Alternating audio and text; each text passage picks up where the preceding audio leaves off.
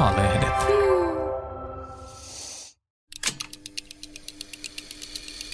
Näin meistä tuli me. Apu 90 vuotta.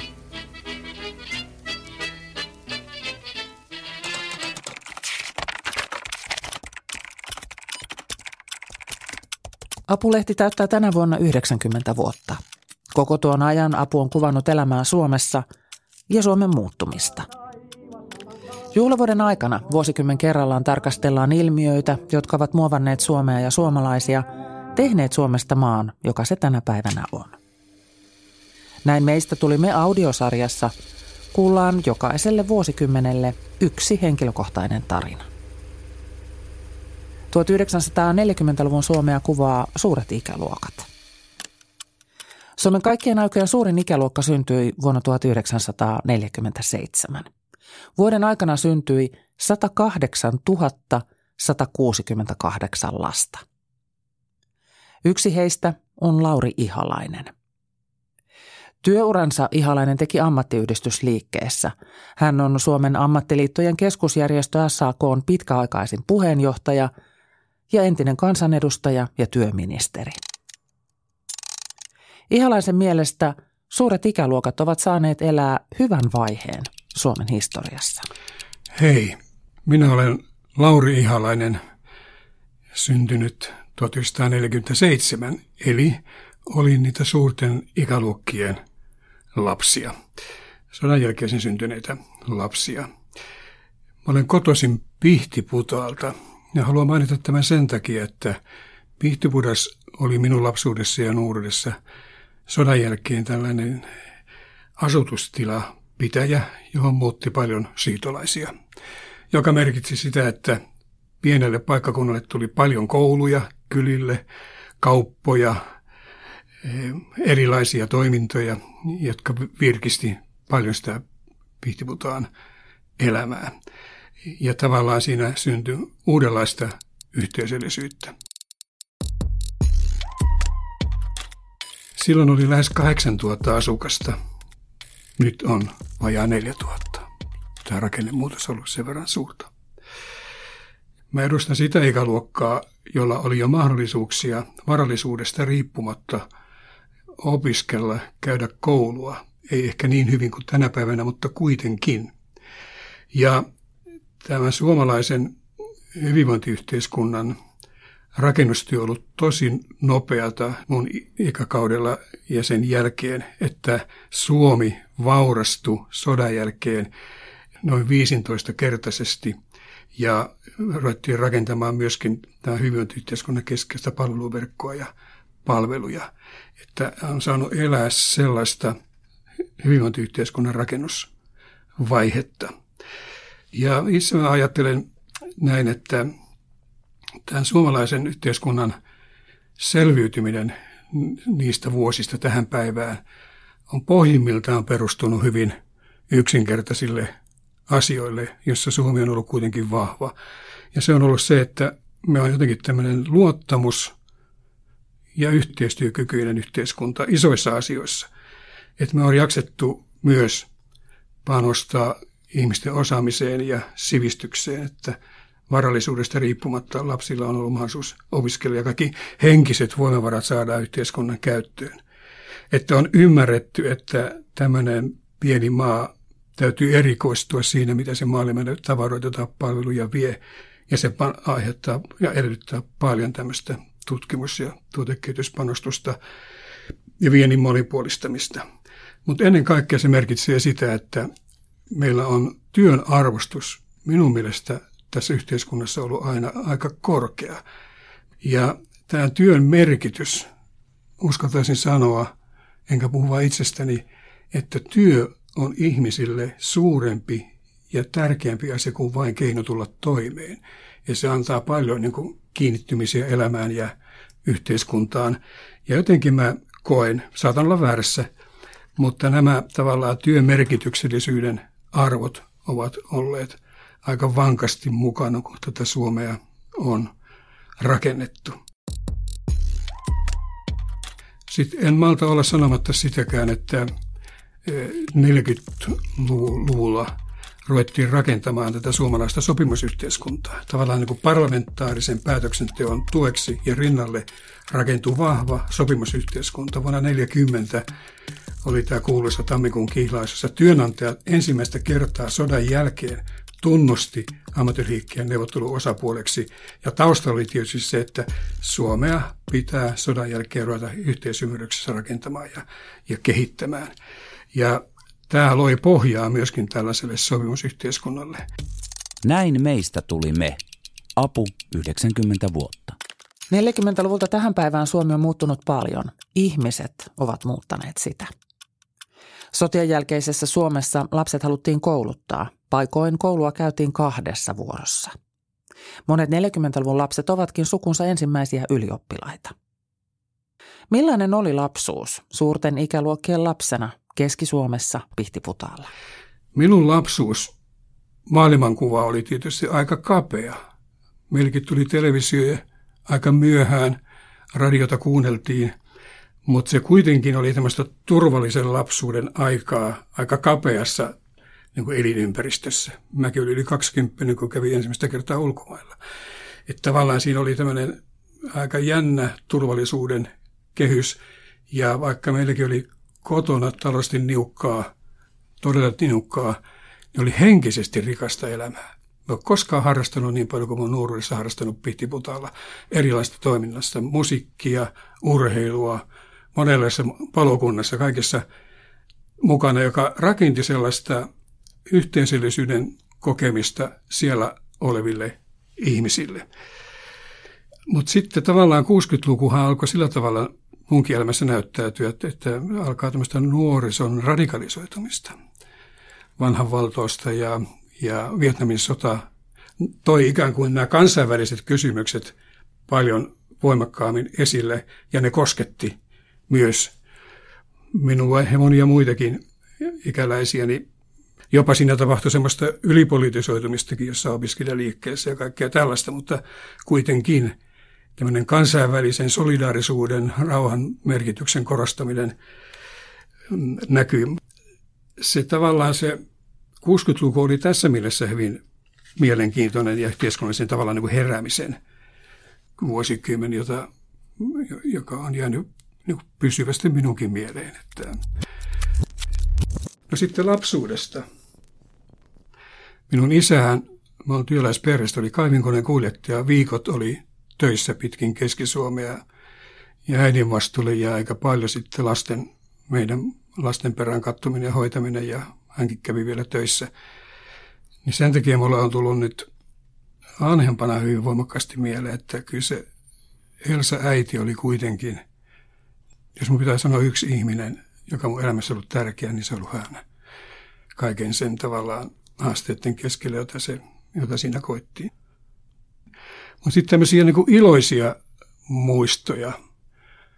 Yksi on semmoinen, en tiedä kuinka moni kokee yhtä aikaa tämmöisen niin muistokuvan ja tavallaan tämmöisen tuoksukuvan yhtä aikaa. Siellä on Ihalan mummo toi meidän sinne korvelle, ne raivattiin siis vielä peltoa 60-luvulla, heinäpellolle, toi lasipullossa, siis vanhassa viinapullossa, sukassa, kahvia ja pullaa, kun me istuttiin siinä ojanpenkalla, niin tavallaan se tuoksu ja se tunnelma ja tavallaan kaikki se, mulla on vieläkin ne muistissa. Että, että voi jäädä ihmisille tietääksä semmoisia tosi mielenkiintoisia hienoja muistoja, mutta jopa siis se tuoksumuisto siitä. Ja totta kai mulla on sitten Vaarin kanssa onkin reissut ja isän kanssa jopa lintumetällä käyntiä. Ja ennen kaikkea sitten, kun mulla oli tilaisuus kahden sedän Maurin ja Manun kanssa olla mukana jo 12-vuotiaana tämmöisessä soittoyhtiössä, joka tanssitti pitkin Keski-Suomea ihmisiä, että, että se on ollut tosi, tosi hienoa aikaa. Eli kulttuurisesti ja tavallaan niin kuin henkisesti se lapsuus, nuoruus, ennen kuin mä läksin pois Pihtiputaalta on ollut kyllä tosi, tosi hienoa, hienoa aikaa. Suurten ikäluokkien elämää leimasi kaksi muuttoliikettä. Suomen sisäinen muutto maalta kaupunkeihin ja muutto töihin Ruotsiin. Molemmat tehtiin työn ja paremman elämän toivossa.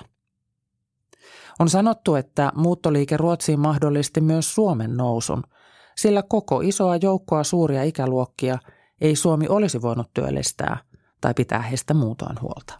Täytyy yksi yksityiskohta kertoa tästä maastamuutosta. Niitä kavereita, jotka lähti Ruotsiin töihin. Siis kun ne ensimmäisenä seuraavana kesänä tuli Suomeen sillä ostetulla vanhalla Volvolla. Ja sitten me mentiin aina töllistelemään, että miten tämä on mahdollista. Ja sitten siinä alkoi olla muka heidän kielessään vähän tämmöistä niin kuin murretta vähän näin ja näin. Että se oli tavallaan, he rakenti semmoista identiteettiään sillä, että ne on ollut siellä, nyt on vanha Volvo, tullaan meille maalaispojille näyttämään, että miten me ollaan niin kuin pärjätty. Ja hyvä näin, että he rakentivat sitä identiteettiä. Kun kevät tulee ja lumet sulaa, niin tätä poikaa ei täällä näy. Voi kärsiä tällaista Paljon sitten näitä samoja ihmisiä perheineen eläkkeelle päästyään on muuttanut takaisin sitten Pihtiputaalle. Että tässä on niin monta kaarta tässä 40-luvulla syntyneiden elämässä. Mutta kyllä mä kaiken kaikkiaan, en nyt en puhu itsestäni, vaan niin siitä ajasta tänne. Niin täytyy olla kyllä tosi ylpeä, miten tämmöinen kansakunta, joka on lähtenyt köyhyydestä, takapajuisuudesta, eriarvoisuudesta, miten se on kuitenkin kehittynyt näinä vuosina. Ja tavallaan pohjimmiltaan on ollut kysymys siitä, että me ollaan niin kansakuntana isossa asioissa osattu tehdä yhteistyötä ja, ja, ja arvostettu toisiamme ja koitettu pitää kaikki, kaikki mukana, nekin, jotka ei omin voimin aina pärjää. Kaikkihan eivät pysyneet siinä vauhdissa mukana, että monella oli suuria vaikeuksia muuttaa ja löytää sitten paikkaansa ja juurtua uudella tavalla. Että se ei ole ollut helppoa munkaan ikäluokan kaikille ihmisille. Kyllä meidän tiettyä niin kuin henkistä sympatiaa mielestä on suurilla ikäluokilla. Ja, ja myös siinä tiettyä ehkä ylpeyttä, että on voitu olla se sukupolvi, joka on saanut olla mukana rakentamassa tätä meidän hyvinvointiyhteiskuntaa monelta eri kantilta ja, ja osallistua sen rakennustyöhön. Ja, ja tulevaisuuden nuoret tietysti tekee siitä vielä, vielä paremman ja ehkä enempi vielä kansainvälistyvän kuin mitä me ajateltiin tai pystyttiin tekemään. Että Suomi on kuitenkin niin riippuvainen kansainvälisestä talouden ja yhteiskunnan kehityksestä ja, ja meidän talous on riippuvainen täysin, ei nyt täysin, mutta kuitenkin siitä, että tavara ja palvelut menee maailmalle ja saadaan siitä tuloja Suomeen. Lauri Ihalainen teki työuransa SAKssa. Hän aloitti vuonna 70 nuorisosihteerinä ja oli järjestön puheenjohtaja vuosina 1990-2009. Työvuosiin mahtuu paljon. Pelkästään puheenjohtajavuosiin 90-luvun lama – ja myöhempi nousukausi. Suuret ikäluokat olivat laman aikaan vähän yli nelikymppisiä. Työelämän iso sukupolvi. Joo, siis nämä lamavuodet 90-95, lähes 500 000 työtöntä. Muistan erittäin hyvin, ne oli tosi niin kuin ahdistavia ja vaikeita aikoja. Sitten kun siihen vielä liittyi sellainen yhteiskuntapoliittinen juttu, että työnantajilla ja ehkä silloin hallituksella oli vähän – pyrkimyksiä ajaa ammattiliikettä ojaan. Ja se yhteistyö ei ollut kaikin osin niin toimivaa kuin se saisi tämmöisessä sopimusyhteiskunnassa olla. No, ne oli tosi vaikeita aikoja ja mä oon usein sanonut näin, että silloin pahimpina lamavuosina ammattiliike toimi tämmöisen yhteiskunnan tämmöisenä pahan olon ja epätoivon purkamisen järjestäytyneinä venttiilinä, että ei tapahtunut pahempaa meidän yhteiskunnassa, katupullodemokratia tai jotain muuta, vaan se kanavoitiin itse asiassa tätä kautta sitä tyytymättömyyttä järjestäytyneellä tavalla. Ja siitä mä oon tosi niin kuin ylpeä, että tavallaan tuli sitä kautta ja ammattiliike toimi siinä sellaisena pahan olon ja tyytymättömyyden venttiilinä. Ja muistan hyvin, että vaikka niinä vuosina jouduttiin tekemään tosi ikäviä ratkaisuja, kaksi vuotta nolla korotuksia. Ja sosiaaliturvan kimppuun ja työttömyysturvan kimppuun käytiin monta kertaa ja yritettiin sitä nakertaa. Arvostus Aulikita kohtaan kasvo niinä vuosina sen takia, että ehkä ihmiset kuitenkin koki, että joku koittaa näistä perusasioista, jotka liittyy ihmisten perusturvaan, turvallisuuteen, pitää huolta. Ja se oli jännä, jännä niin kuin vaihe munkin elämässä. Mennään takaisin sinne pihtiputalle, tai oikeastaan mietitään sitä, sitä maailman muutosta siitä, koska se pihtipudas ei ole enää sama kuin ennen. Ne kylätiet on samat, mutta ne on varmaan hiljaisemmat. Mutta sitten kun niitä kulkee, niin maailman melu kulkee kuitenkin taskussa mukana puhelimessa. Mm-hmm. Suuret ikäluokat on kokeneet tämmöisen ihan valtavan muutoksen siinä, miten tämä maailma on muuttunut. Miten sä kuvaat sitä muutosta? Se on ollut tosi suuri. Mä myös puhuin tässä aikaisemmin, että se maailman kuva mun lapsuudessa ja varhaisnuudessa oli tosi aika kapea. Turvallinen ja kapea, mutta niin kuin maailman menosta ei siinä hirveästi pystynyt aistimaan tai kokemaan tai sitä arvioimaan. Että se oli sillä tavalla hyvin niin kuin rajattua jossain määrin turvallista elämää. Mutta kaikki tämä on se muuttanut meidän kaikkien niin elämät. Maailma on tuossa taskussa monella tapaa ja pystyy seuraamaan maailman menoa.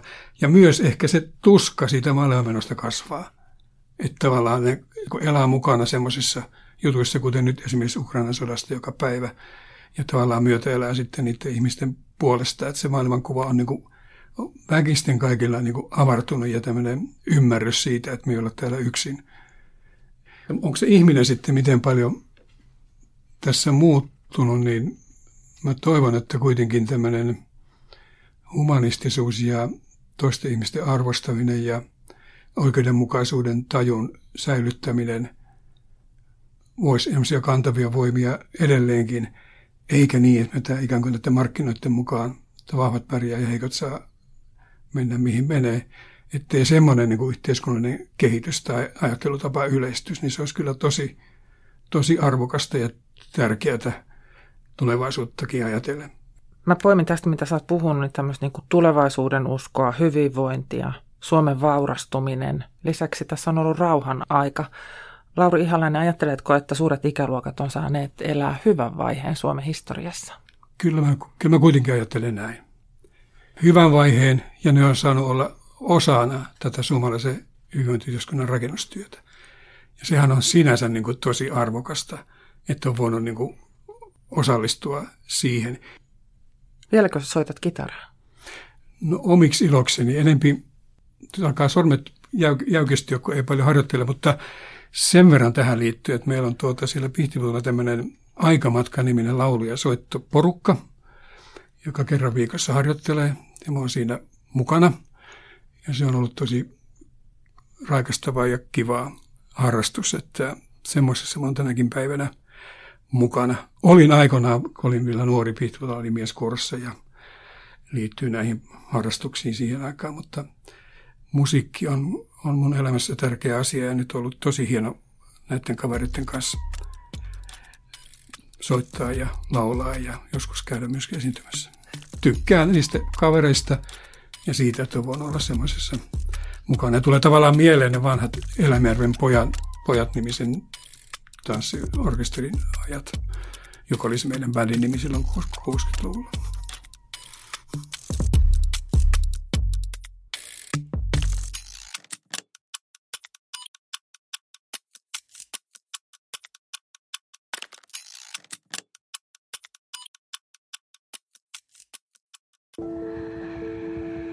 Lataa Apu 360-sovellus ja löydä pelottomat jutut ihmisistä, ilmiöistä ja maailmasta.